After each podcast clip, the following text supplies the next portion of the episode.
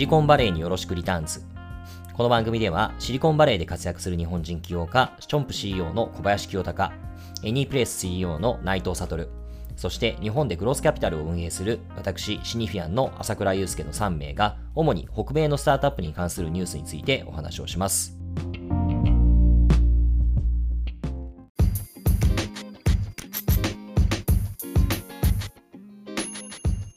はい、こんにちは。シニフィアンの朝倉です。こんにちは。エニープレイスの内藤です。こんにちは。ラーメンヒーローの長谷川です。はい、えー、シリコンバレーによろしくシリヨロで、えーまあ、今回もちょっとあのスケジュールの加減で企業があの調整つかなかったので、もうヒロ君はほぼ準レギュラーだね。ララーメンマンヒロが現れました。はい、お邪魔します。ね、どうしてもこう話したいというか、話足りないみたいな感じで ぐいぐいこられたんで、えー、断るも断れないような状況でした。ね、仕方ねえやつだな。あ、本当お邪魔してますね。えっと、今日はな、なんすか？なんかお題がまたなんかいくつかいろいろあるそうですね。あの、今日話したいのは、はい、先週ぐらいニュースになったんですけど、はい、えっと、ロームっていう、えー、 note taking のアプリ、はい、うん、が、いきなり200億円、えー、300 million のバリュエーションで資金調達をしたっていうのは結構ニュースになっていて、うんうんうん、今日いきなり出てきたようなあのアプリなんですよ。そうだよね。そうなんです、そうなんです。で、うん、えっと、 Roam 自体は、えーまあ、 Notion みたいなちょっと近い部分もあるんですけど、まあ、ノートと Evernote みたいな。ノートというアプリなんですけど、うん、ユーザーはこう過去に、えーまあ、関連したノートとかを紐付けられたりとか、まあ、ハッシュタグで内容をまとめられたりとか、こうデータベース的にこう階層化を作れたりとか、ショートカットを重視したりとか、なんかこうエンジニアとかそういう techy な人に受ける、えー、受けてるプロダクトで、もうすごい信者、その圧倒的、こう熱狂的な信者がこう一定数いるみたいな。あの、アプリなんですよ。で、それ自体は、えっと、会社自体は2017年に設立されてて、で、ローンチは去年の秋にローンチ、2年ぐらい開発してローンチされたプロダクトで、でもすでに、えっと、売上で1 million、1億円ぐらいあって、で、社員は11人なんで、もう黒字化、すでに。で、で10万以上がアカウント作成してて、サインアップしていて、で課金モデルは年間に165ドル、まあ、1万6000円ぐらい払う、えー、プランか、まあ、月15ドル、えー、月1500円、えー、払うようなプランか、結構こう B 向けでチームで使おうみたいな売り方なんですよね。そういうのがいきなりこう200億の、えー、バリュエーションについて調達したというニュースになってました。すごいね、まあ、あの確かに去年できたばかりでさ、すでに売り上げが1 million あるっていうのも、これ売り上げ、まあ多分年間だよね、多分1年間通してそうです、1年間。はいことだと思うんだけど、まあ、それもすごいなって思うんだけど、それでいきなりバリュエーションがなんか200 million っていうのも、またなんかそれはそれですごいなっていう感じもするよね。すごいんですよね。でそれもやっぱりこう話されてるのが、やっぱ Notion が、うん、えー、今年、えーと、2 billion のバリュエーション、約2000億円ぐらいのバリュエーションで、えーと、50億円を調達したんで、結構それがこう今回のノート提供、似たような分野なんで、それにこう釣り上げられてる、期待値がこう釣り上げられてる部分もあるんじゃないかみたいな、えー、話もこう結構ニュースになってたりとかしてこうポスト Evernote みたいな次の Evernote っていう文脈で、まあ、 Notion だったりとか Roam だったりとかいろんなアプリが出始めてきてるなっていうのは感じますね。すごいな、まあ逆に、うんまあ、逆でもなんでもないけど、まあ、US のマーケットだとね、それだけ、まあ、成長期待ができるっていうところ、C 向けのアプリでも、が、まあ、これだけバリュエーションがつくポイントなのかなと思っていて、正直日本でこのバリュエーションは絶対厳しいもんね。まあ、C 向けというか、まあ、B 向けな、まあ、B 向け要素もあるんだろうけど、い、う気はするからな。まあ、 Notion もね、2 billion もすごいよね。すごいですよね。だからそういうのもあるんですけど、ただ、うん、あの founder の面白いストーリーで、で、うん、えー、 Roam 始めた当初、えー、からこう結構こう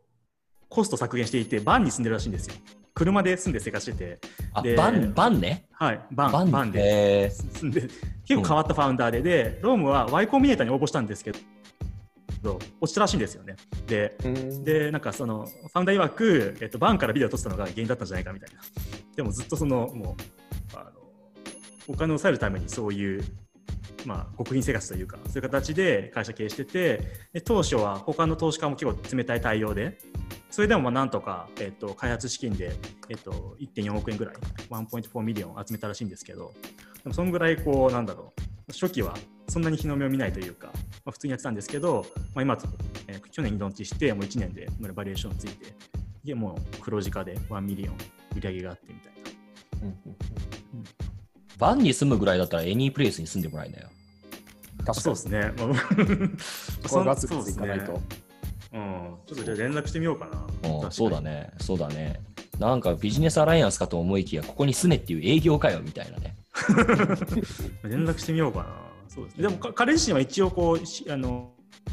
連続起業家で。で2011年に会社をあの AOL に、えっとまあ、し小さいんですけど1 million ぐらいで売っていてでその後なんか、あの Huffington Post ラボみたいな、まあ、AOL があのハフポを持ってるんでそこでなんかこう R&D の部署立ち上げたりとかそういうことしてるらしいんですけど、うん、すごいね。それなりに別にじゃあ、お金はまあ別にある方なんじゃないかなと思うんだけども、なんだろうね。そういう気合を入れたのがね。確かにそうなんですよね。あのそういう、うんうんうんアドウェイ結構なんかちょっとさ、アドウェイズって会社があるじゃないですか。ありますね、はい。あの日本のアアドの、うんで、代理店って言えばいいのかな？で、アドウェイズの岡村社長っていう人がいろんなところでインタビュー出てて、俺大好きなんだけど、はい、有名な話で彼がなんかあの社長になって、なんか業績不振で4畳半の なんかボロアパートに住むっていうのを 上場企業の社長がなんか2、3年やったのかなっていう話がね。えー気合を入れるためとか言って、気合を入れるためと言いつつ、社員が探してくるとか言って、で、会社の近くがいいって言ってたらしいんだよね。西新宿らしいんだけど。絶対近所にねえだろって実は高く食ってて、余裕で言ったら本当に見つけてきて、あるんだ。やべえ、地震だと思って揺れたと思って飛び出したら単になんかあの家の前をトラックが通ってた。相当あばら屋だったっていう。やばいよあね。ーそれに近い。そうかもしれないバンに住めばよかった、気合を、気合を入れたかったかもしれないですね、彼も。で、結構変わった人らしいですよ、ファウンダーもちょっと、なんだろう、ヒッピーというか、なんかこう、ああ、そそういうん。な感じの人らしいです。確かになんかなるほど思想家っぽい感じだよね。なんかツイッターとか見てても、なんていうかその note taking を超えて、なんかその情報とはどうあるべきかみたいな話をうん。なんかしている人で、なんか結構 productivity の文脈とか、なんか情報整理みたいな文脈で結構ツイートしてることが多いかな。なんか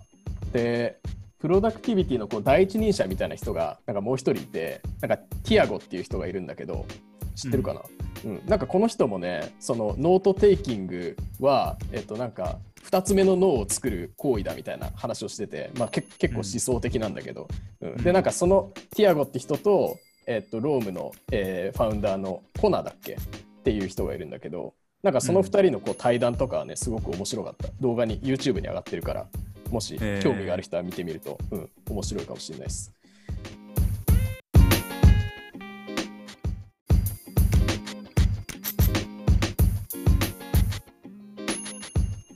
なんかビズストーンみたいな感じのタイプの人なのかね。あーあそうかも。結構近いかもしれないですねタイプ。プロダクトガイででも思想家でっていう。うんなんかそういうところに結構投資家も惹かれてるこううん。感じがなんとなく見てて、ね。でも、その徐々にそうやってみ、そういう思想家たちに認められてきてるんだろうね。最初はだってこうね、買収も落ちてるし、こうね、うん。あの、うん。結構苦労したみたいな話をしてたんで、なるほどね。でもそういうちょっと影響力ある人とかがこういろいろと乗っかってきたのかもだって、うん。えっと今回のラウンドで参加したのもストライプのファウンダーのあのコリソン兄弟とかあとトゥルーベンチャーズっていう、まあ、トップ10の VC ですけどその中のこうケビン・ローズっていう結構こうセレブ投資家みたいな人もやっぱこれめちゃくちゃいいっておっしゃったりとか、うん。やっぱりこう力のある人が、えーこう全面的に推してるみたいな、えーのもありました。ティム・フィリスとかねティム・フィリスコインベースのファウンダーとかもラウンドに参加しててでこれからその WeFounder っていうスタートアップ投資のこうクラウドファンディングサービスみたいなのがあるんですけど、えっと、それを通じてもうささらにこう多くの、まあ、個人投資家というか的確投資家から資金調達も検討してるみたいな話もしてましたね。ああ、それは集まりそうなやつだね。うんうん。ちょっと若干それは警戒心持っちゃうけど、それ聞くと。うんうんなんかけど、一気に増えたね、ノートアプリが。あのー僕のに日本でも、僕の周りで Notion 使ってる人たちって結構増えてきた印象があって、で、シニフィアンでもいつぐらいかな、1年半か2年ぐらい前からずっと Notion 使ってるんですけど、うんやっぱいいなと。まあ、僕個人でも使ってるし。うんで、えそう、 Evernote ってさ、最悪だったじゃん。まあいろいろとね直してほしい部分はありましたね。2014年ぐらいの時とかもう本当勘弁してよって感じだった覚えがあるんだよね。2000多分俺使い始めたの2009年とか10年とかだと思うんだけど、10年とかあったかな。2014年頃とかもう本当勘弁してくれよっていう感じだったけど、その後なんかあんまりさ、代替するアプリが実はなくて、サービスが。ワンノートとか、Google Keep とかさ、ああと、僕らが今使ってる Google Docs とか、だけど Docs じゃねえんだよな。で、なんか、なんだろう、クリッピングもしたいし、ちょっとしたメモ書きをさ、サクッと出せるように保存しておきたいしっていう時に、あんまいいものってなくって、まあ、Mac 使ってる人はあの iPhone と同期させてノートとか使ってるんだと思うんだけど、ノートだっけメモだっけ？ありますよね。なんかあるよね。うん。あれ使ってる人が多いのかなって気もするんだけど、俺あの基本的にあのマシンは全部あのうん。Windows だから、それもできないし、な困ってたんだよね。だからそういったところで Notion 出てきて、あままだまだ Notion にもね、あの思うところはあるけど、すごくいいなと思ってたんだけど、ここに来て、じゃあそういう、やっぱり空いてたスポットにちゃんと来るべきプレイヤーが来たって感じやっですね。ぱりみんな、あエヴァノートの次の何かそういうの欲しいなっていうところで、でノノーションもあのすごいファウンダーも苦労人で、でうん。彼自身アジア人なんですよ、中国生まれでカナダ育ち、あで移民へーそうなんです、アジア人中国人なんですよ、はい。アジア人で、カナダ育ちで、でえっと、カナダ大学出て、えー、腰来たのかな、ベリア。で、会社自体は実は2013年創業で、結構苦労してる最初、いろいろ作ってはダメで、作ってはダメでみたいな。やってて、最ね最初の3年は本当いろんなアイデア試すけどダメで、本当に経営がやばくなって、社員もファウンダー以外解雇して、で母親からお金借りてみたいな。で、でその後もなんか一時期京都に移って、ちょっと京都でなんかこう、えっ、と、まあ、開発したりとかもしながら、2016年にロノへーーションローンチしてって感じですね。だからロノーションも実は、ローンチ2016年で改善重ねてって、最近ようやくこう、1、2年ぐらい前から、あの、うんうんこう話題になってきたっていう、うん結構苦労人なんですよね。確かうに。んローンチまで意外と年数経ってたっていう話あるもんね。そうそう。しかも作り、結構作り込むというかね、やっぱ、あのロ Roam もそうだけどさ、2年ぐらいかかってるし、ローンチまで。うんまあ、そういうの最近多いよね。 Airtable とか何年だっけ？結構かかって3たんだよねとか言ってたから、うん、あれもかかったですよね、3、4年か。 Figma もめっちゃかかってたからね、時間が、そういう。3年。あ、そうなんだ。うん。けどそれはなんかさ、その確かに正式、まあ、正式リリースというか、まあ、ベータ版としてリリースする裏で、ずっと細かななんか微修正みたいなのがしてるんだよね、きっと。そうですね、多分、ドーンと出したっていうよりはそうですね、誰かにこう使ってもらったりとかしてたと思うかもしれないですね、その。うん。うん。なんか一昔前って結構こうもうちっちゃく出して改善してこうみたいな話があったじゃないですか、でもそれはいはい。と思いっきし真逆の動きだと思うんですけど、なんかそれってなんかどういう背景で出てきてるんですかねっていう漠然とした質問なんですけど。これ、俺さ、わかんないんだけど、いや、今話しててね、思ったのは、わかんない、ひょっとしたら間違ってるのかもしれないけれども、裏側でずっと小さい実験してたのだとしたらさ、まあ、あの正式リリースはそこまでドーンとしてないけれども、なんか本当に細かい単位で、その、まあ、リーンスタートアップ的というか、うん。ちっちゃな細かなクラスターで微修正をずっと繰り返してきたんじゃないかなっていうふうにうん。聞いていて思ったけどね。で一般のローンチっていうのとなんか混同しないというかさ、うん。まあまあ一般のローンチしてしまうとなんかやっぱりノイズが入っちゃうっていうか、本当にユーザーじゃない人にもなんか入ってきちゃったりとかして、よくわかんなくなるってよく言うじゃない、っうん。ていうことなのかなって思思ったんだけど、どうなんだろうね。うん。それもあると思いますね。こうどうオフィシャルローンチを提起するかみたいな感じで、確かになんか、うん。それまでは実一一部のユーザーに対しては使ってもらって改善繰り返すみたいなのはあの、うん。まあ、あったと思いますし、まあ、エアテーブとかね、システムもすごいやっぱ大きなシステムだと思うから、うん。そうね、あのうん。スプレッドシート作るみたいなもんですから、でなんかうん。そういう、まあ、あのそこに、まあ、開発に関する時間も、あまあ、かかったのかなと思いますけど、基本的には浅田さん言ったみたいに、なんか小さくこうゆなんか使ってもらってフィードバックもらうみたいなのやってたかもしれないですね。うん。その間は外部からこう資本入れてやってたそう、Figma とかもそう金集めて、で、まあ、Figma はあれなんあの TL ファンデーションが出てるんだからまあ、うん。わか1回目起用起用なんだけど、やっぱ優秀で、そういうお墨付きもあるから、あのピーター・ティールの。で、まあ、Figma は集め続けた、ローンチ前から集め続けたっていうのと、Airtable のファウンダーも、えっと、えーあれもシリアルなんだよね。1回 Salesforce に会社売ってて、で2社目で、多分その信用で集まってるのもあああるし、うんで、 Notion は、まあ、家が金持ちって感じだね。母親から1500万借りてるから、借りないからね、普通の家だったら。500万も母親から1500万借りてるとやっぱ相当お金持ちな。中国でね、まあカナダに留学できてる時点で、それなりになんかそういうお家柄なんだろうなという気もしますね確かに。うんうんかちょっと悲壮感とはちょっと違う世界なのかもしれないね。うんそうですね。ちょっとわかんないけど。うん。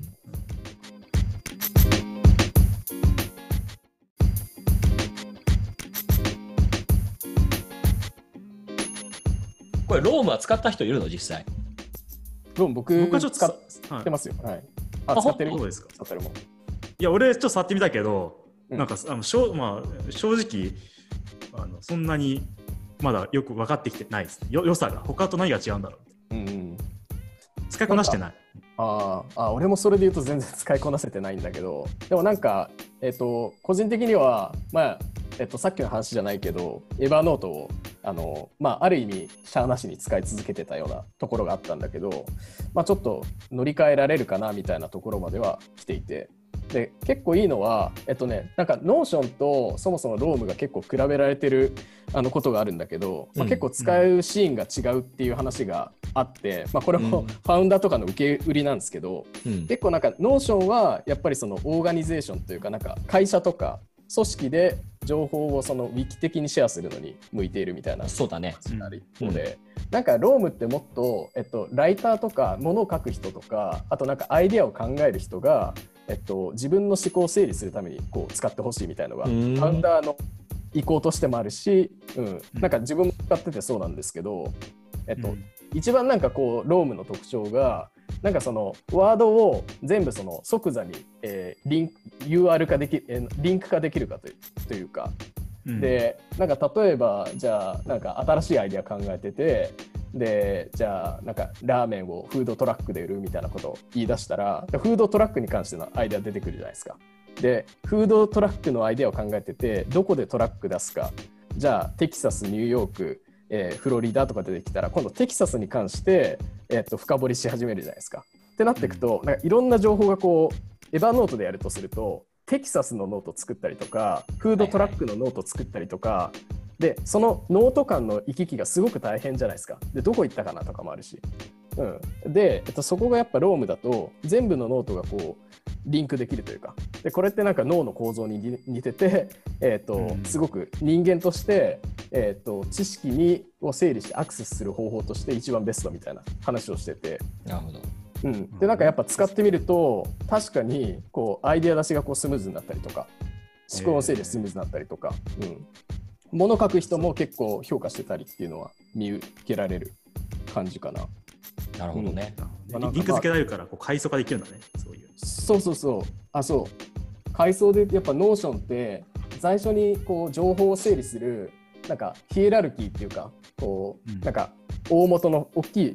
えーフォルダ作ってじゃあ財務っていうフォルダ作ってその中になんか PL BS みたいなこう自分で最初に階層を作らないといけないんだけど Roam はそういうのを気にしなくていいと、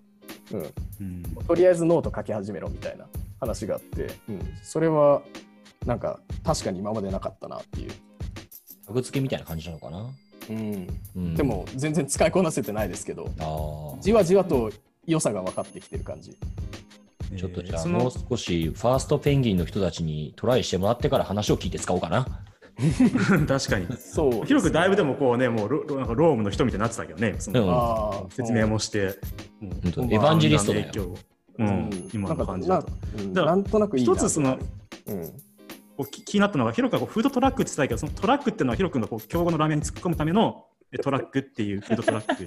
それあの前回とかの話聞いていただいてないと全くわけわかんないと思うんであああまあ、何何かというと、ヒロ君は競合の店に毎回毎回トラック突っ込ませるっていう、そうですバブル期の地地上げ屋みたいな競合対策をしてるっていう話を前回したんだね。はい、これもう完全にあの実話じゃないんで、あの内藤さんの好きなあの作りあ話なんで。のスケスケールしないことをしろっていうのはそういうことなんですよ。やっぱその、はいあの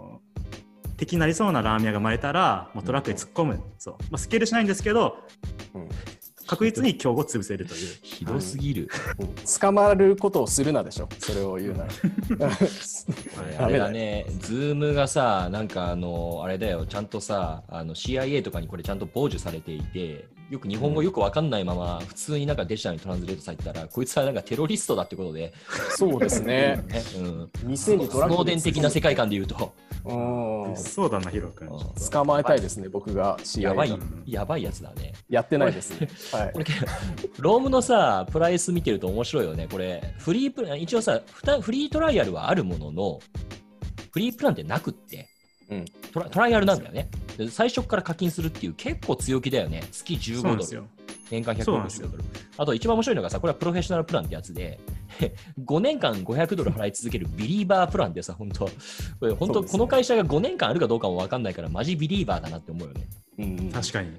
確かに。絶対返金しないでしょ、これ believe、ビリーブ。確かに、 believer って。本当に believer だよね。井口さん思い出しました、今。井口さんって、あの世界カメラのピッチ、 TechCrunch のカンファレンスの世界カメラのピッチで、えっと、なんか、どうやってこう差別化するのかって聞かれたときに、うん井口さんが、ビリーブって言ってました。言ってた、言ってた、言ってた、言ってた、それ。標語の勝ち方、ビリーバープランですわ。ちょっと思い出しました、それで。あれ、世界カメラだっけ？どうもじゃなかったっけどうもか、な？んか世界カメラがどうも、なんか 2, 2パターンあるんですよ。はい。なんか。うん、あったよね。はあった。だから、いや、俺、最初ね、なんかこの、なんだろう、この創業者の方がさ、ロームの方がずっと言い続けたけど、誰も信じてもらえなくって、あの、YC も落ちてっていう話を聞いてさ、やっぱりね、そういうビジョナリーな人ってのは言い続ける力が重要なんだなって思ったわけですけど、うんい。はいこれ、日本人だったら誰かなと思ったら、これ、井口さんだなって思ったよね。あー確かに確かに。うん日本さんは、そうだよ。清と並ぶさ、ほうん本物の、本物の、うん、アントレプレーナーだからね、彼は。うんいや、確かに井口さんすごい。やっぱ言えないですもん。だってしますよ投資家に、うん、差別化どうするって言われたら、 believe って言うんですよ。あのその発想がすごいな。あの自分に見えてないとね。井口さんぐらいだよね。believeって鳩山由紀夫さんは言うんですか？ believe って鳩山由紀夫なんかなかったっけ？ビリーブトラストかなんか言いましたよね trust me だっけ？なんかあったよね。 trust me みたいに言いました。トラストミーだったよね。えっとはい、あ確かに、そのレベルだ。そういう次元の人です。うん。うんクリスさんだけだよ。あ、そうだ。国のトッ鳩山由紀夫プですからねトラストミーって出てくるわ。うんト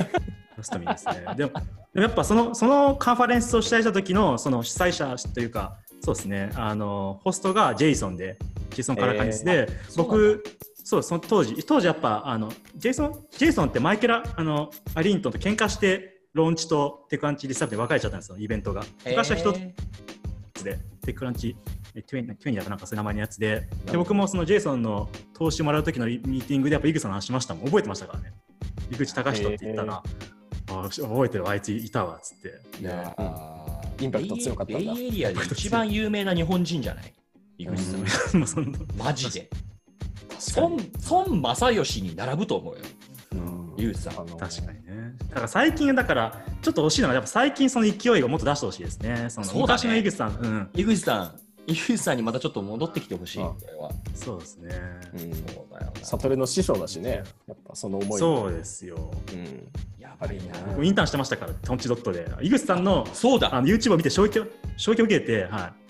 い。井口さんのあれを学生時代に井口さんのあのピッチを見てやべえやつやつがいると思って、うんやべえやつがいるややべえやつがいる。こいつやばいと思って、間違いなインターンで、はい、トンチトンチドットで、えー井口さん。衝撃は俺も受けたよ。うんうん確かに やばい、ね。心に残るピッチとはあれだよね